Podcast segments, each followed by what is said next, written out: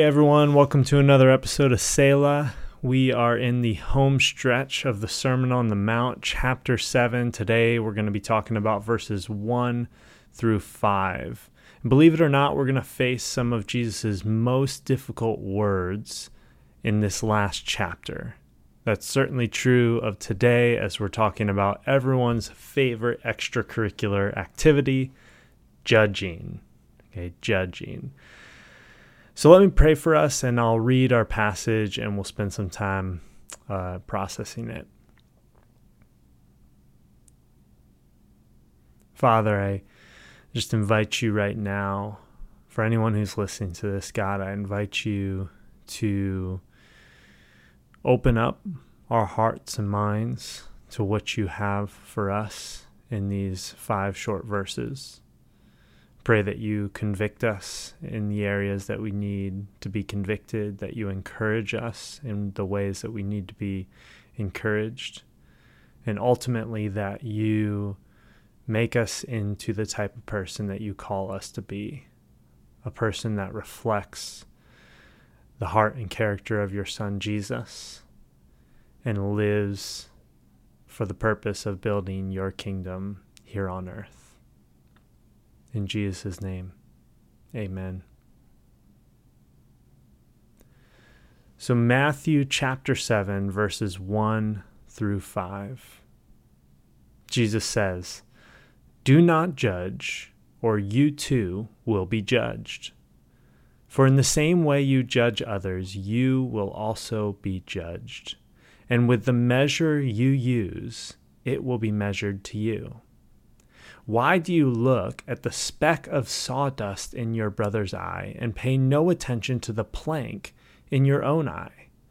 How can you say to your brother, Let me take the speck out of your eye, when all the while there is a plank in your own eye?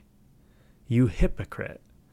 First take the plank out of your own eye, and then you will be able to see clearly to remove the speck from your brother's eye.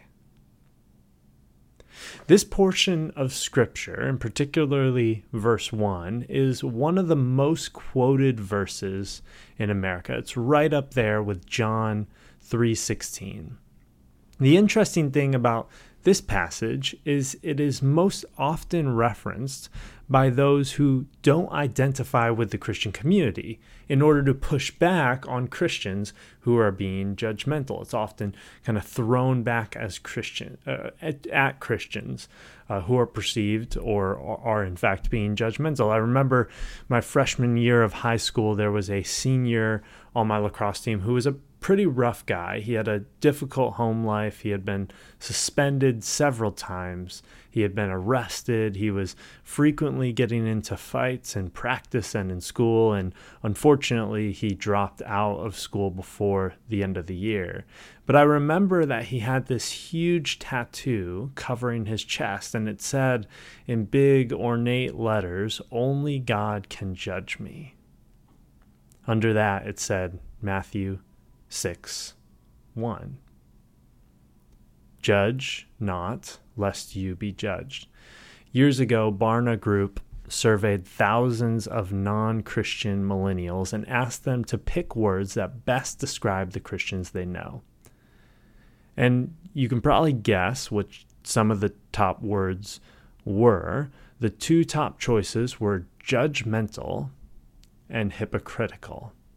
Almost 90% of respondents picked both of these words to describe the Christians they know. Whether fair or not, most people outside the church view Christians as having a certain set of moral views, imposing those moral views on people who don't share them, then condemning them for not sharing those views, all the while they themselves don't actually live by their own moral code, judgmental and hypocritical. For many Jesus followers, uh, this creates a dilemma.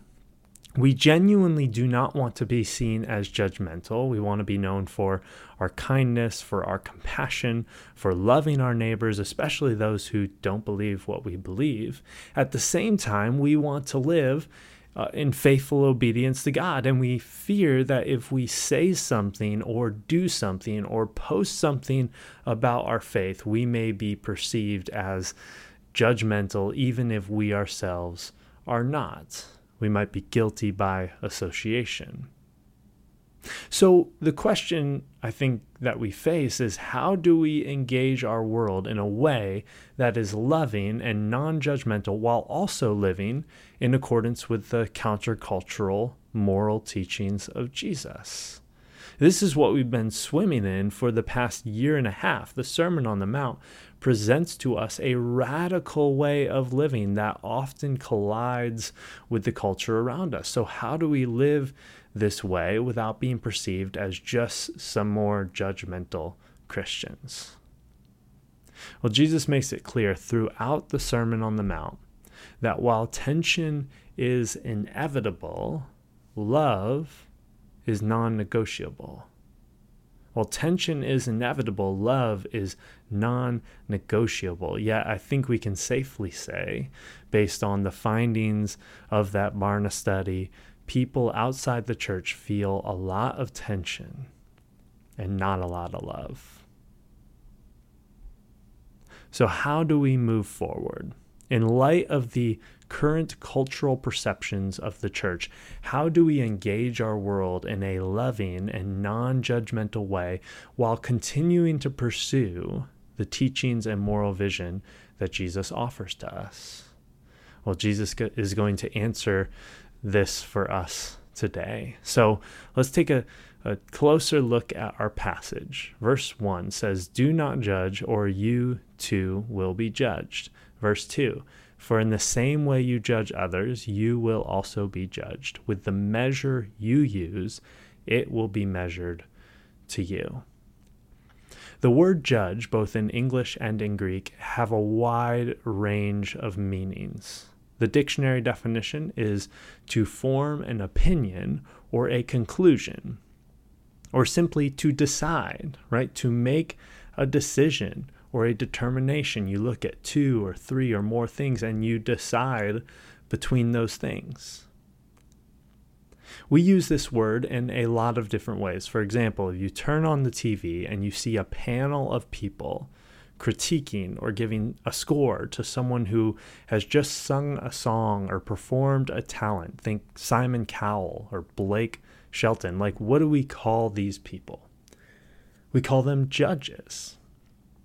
You then flip over to another channel, you see a person in a robe in, in front of a courtroom handing down a punishment to someone who has been convicted of a crime. We call this person a judge. When someone is driving under the influence of alcohol or some other drug, we say it impairs their judgment. When as kids we used to get in trouble you know our parents would say we used poor judgment right so with those examples in mind is judgment bad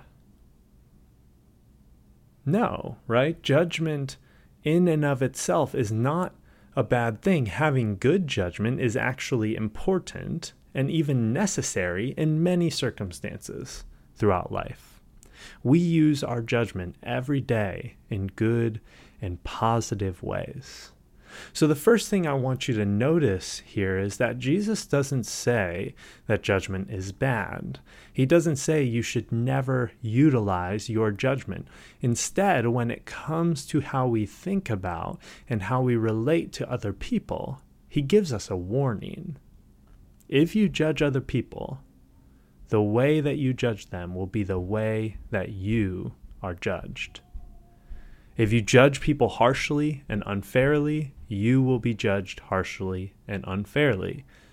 If you don't give people the benefit of the doubt, but assume the worst, you won't be given the benefit of the doubt. I love how Eugene Peterson paraphrases this verse. He says, Don't pick on people, don't jump on their failures. Don't criticize their faults, unless, of course, you want the same treatment that critical spirit has a way of boomeranging. You know, as the church in America continues to decline, I think our autopsy will show this right here to be the leading cause of our death, particularly among evangelicals. For so long, Christians have imposed their moral views on society at large just Google Jerry Falwell and the moral majority, and, and you'll see a great example of this in the 80s. Unfortunately, our motivation has not been about seeking justice for the poor. It's not been about protecting the marginalized or speaking up for the voiceless. Instead, it has often been about imposing a moral code on people who don't share our beliefs and convictions. And it has often been done with the posture of judgmentalism and moral superiority. Now, today, even when Christians aren't being judgmental, we are often perceived in that way. The criticism, as Eugene Peterson translates this verse, has boomeranged. We are receiving the harsh judgment that we have doled out. Jesus builds on this, and, and what he says next uncovers the deeper problem that underlies a judgmental and critical spirit he says, How do you, or why do you look at that speck of sawdust in your brother's eye and pay no attention to the plank in your own eye? How can you say to your brother, Let me take the speck out of your eye, when all the while there's a plank in your own eye? You hypocrite. First take the plank out of your own eye, then you will be able to see clearly to remove the speck from your brother's eye. Jesus paints this ridiculous this ridiculous picture to draw our attention to a serious heart issue. He says that when we judge, it is like we are walking around with a two by four sticking out of our eye. We are completely oblivious to the two by four. Instead, we are focused on that piece of dust, that little speck in our neighbor's eye. And there's a couple problems with with with this image. When I condemn someone without paying any attention to the plank in my own eye, my own shortcomings, my own faults, number one, I look ridiculous. And no one, particularly not the person who I'm supposedly trying to help, will take me seriously. Secondly, when I f- don't first deal with the plank, my ability to see is impaired. I can't see. And I end up doing more damage to my neighbor rather than helping them because I got the plank sticking out of my own eye. And notice that Jesus doesn't say, well, just forget about the speck. Pay no attention to the neighbor's speck. He says, first take the plank out of your own eye, and then you will be able to see clearly to remove the speck from your brother's eye. In other words, if you want to truly help your brother or sister uh, with whatever it is they're dealing with, then start dealing with your stuff first. When we have a lot to say about other people but are completely oblivious or unwilling to see our own problems, that will inevitably lead to disaster. So, some of us might be reading this passage and think, well, you know, I don't have any problems. And even if I did have problems, they're certainly not plank problems, right? I'm certainly not as crazy as those liberals or as backwards as those conservatives or I'm not as legalistic as as those Baptists or whatever uh, that group is you might judge Okay, surely your issues are not as big as theirs. So we feel justified. Like we can cast judgment on them because they are just so much worse than us. And, and you know, they deserve it, don't they? Like, if anything, they deserve to be called out for their mistakes, for their missteps, for their uh, flawed and dangerous perceptions. It's so much worse. They're the ones with the plank. I might have some specks, but their plank needs to be dealt with because it's dangerous, right? But check out how Dallas Willard talks about the plank. He says that condemnation itself is the plank in our eye. Jesus knows that the mere fact that we are condemning someone shows that our heart does not have the kingdom rightness that Jesus has been talking about. Dallas Willard continues on. He says, Condemnation, especially with its typical accompaniments of anger, contempt, self righteousness. We've all felt those things, right? They blind us to the reality of the other person. We cannot see clearly on how to assist the other because we cannot see them. And we will never know how to truly help until we have grown into the kind of person who does not condemn. The critical spirit, the judgmental posture that we take towards others, the condemnation itself is the plank. So what Jesus is talking about here, it's it's not simply using our judgment. It's not simply observing someone's actions or words or, or viewpoints and assessing whether or not they are wise or moral or beneficial to themselves or those around them. Jesus is talking about something more.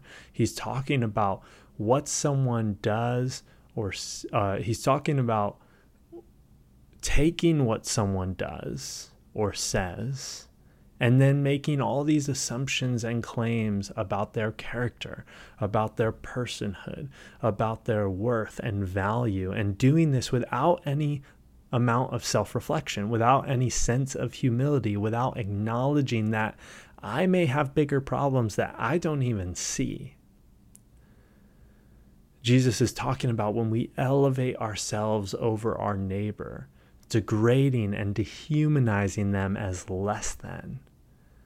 And this is something that he himself didn't even do. Even though he was God, we do this all the time. When we do, we are playing God. So here's just a few examples of ways that, that I think we commonly judge people. Okay. When I observe someone's actions, or hear their words and then I make assumptions about their motives. Oh, they're so selfish.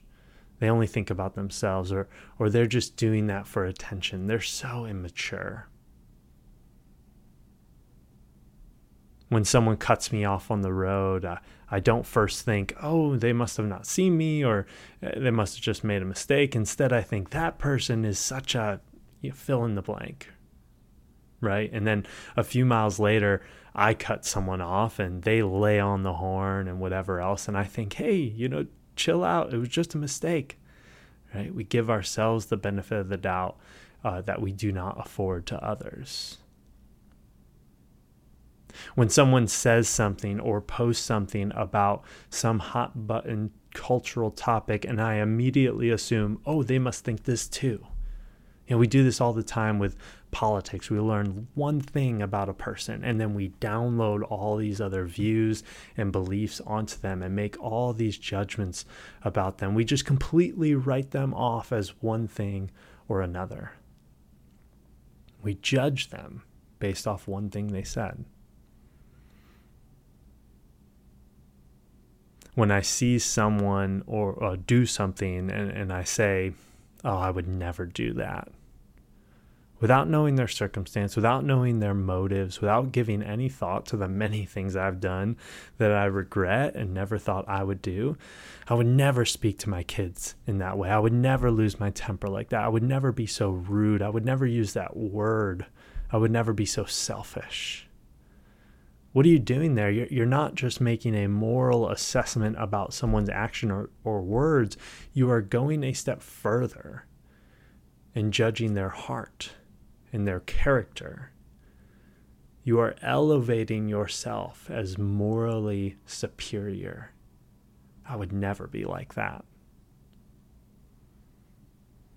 I mean, we do this all the time, or, or we, we judge all the time on social media, right? Social media is like jet fuel for judgmentalism. You have to have superhuman powers to be on social media and not judge people based on their posts or comments. Okay, this is this is just something that is deeply embedded in our culture, the way we engage with one another.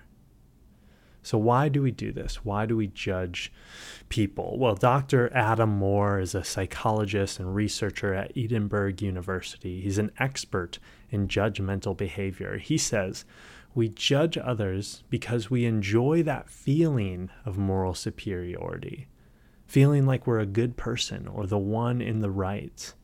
It gives our image a boost our self image a, a boost. It gives reassurance. It makes us feel connected with others who agree with us, and it provides an emotional and psychological high. He says that because of this judgmental behavior, um, or because of this emotional and psychological high, judgmental behavior is addictive and it escalates.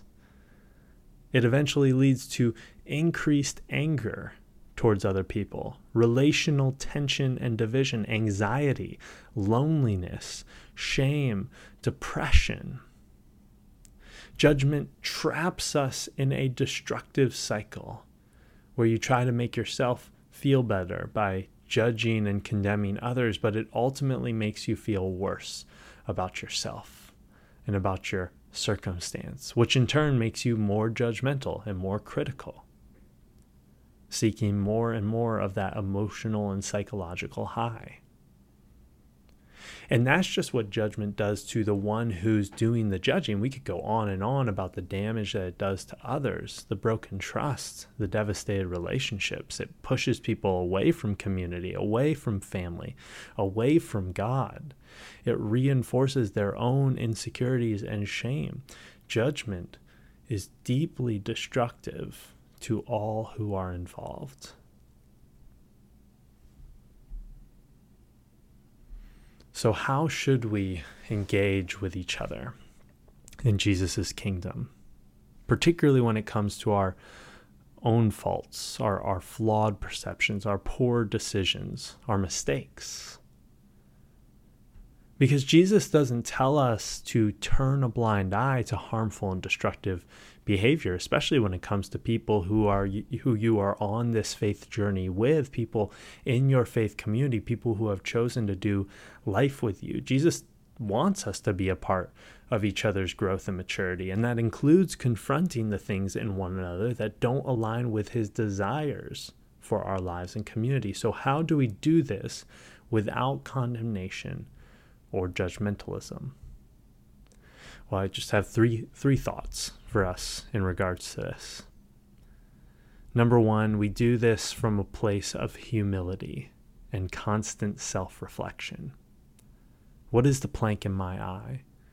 Where is my blind spot? What am I trying to cover up or numb myself to by judging that person? A place of humility and constant self reflection. Number two, we do this with a desire to unite and restore and reconcile, not divide and tear down. So, anytime you're speaking about someone, in order to feel better about yourself, which we all have done, you are tearing that person down in order in order to elevate yourself as morally or intellectually superior. It is destructive, it is dehumanizing, we should engage with one another in order to build each other up, not tear each other down. So when we're speaking about someone, in order to make ourselves feel better about ourselves, uh, we are we are judging them. Instead, we should approach people with a desire to unite, restore, and reconcile. That's number two. And number three, we do this in a relationship of mutual commitment and trust.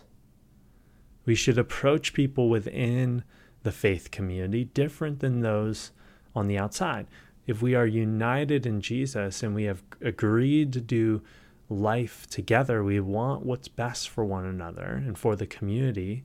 So we have the respect and the trust to confront the issues in one another and be a part of each other's growth and maturity. So we do this in a relationship of mutual commitment and trust. Approaching people in this way is what we could call correction rather than condemnation. Correction is something that Jesus calls us to do as brothers and sisters on this journey together, but it requires these three things from a place of humility and self reflection, a desire to unite, restore, and reconcile, and in a relationship of mutual commitment and trust. This is correction. Correction builds up, condemnation tears down. Correction sees the person and assesses whether the action matches up with what you know to be true about the person. Condemnation sees the action and defines the person based on the action. Correction comes from a place of humility. Condemnation comes from a place of pride. Correction is really hard and it takes work. Condemnation is easy and we do it all the time, but it's terribly destructive.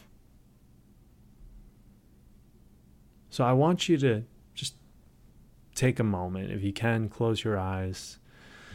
And I want you to ask Jesus to reveal this to you. Who and when do I condemn? Who and when do I condemn? It is, is it a certain group of people? A political camp? Is it a neighbor you can't stand? Is it someone in your home?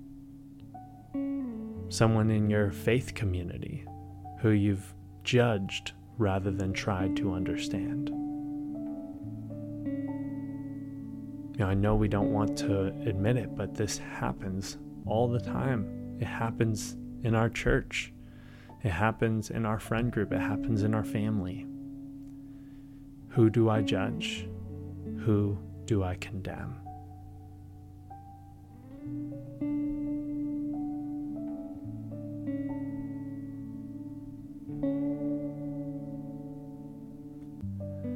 The second thing I want you to ask Jesus and, and just take a moment to to reflect on this.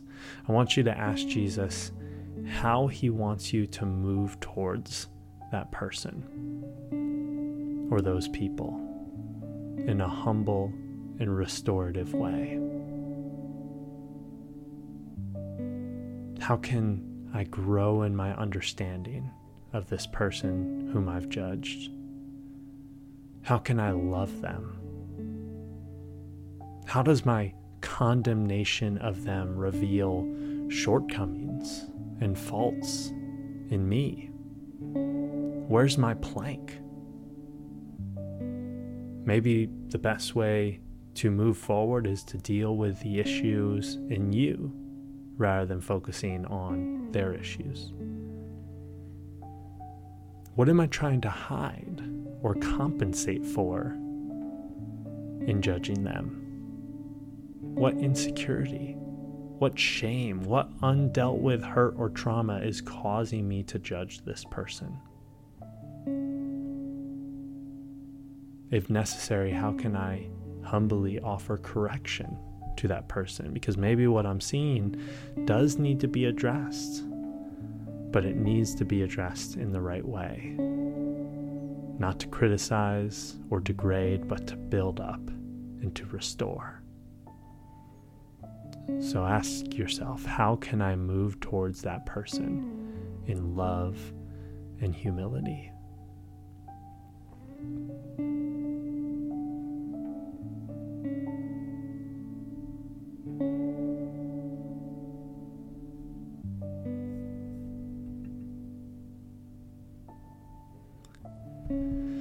Father, I just pray um, for everyone who took took the time uh, to listen to this. That you would give us hearts of love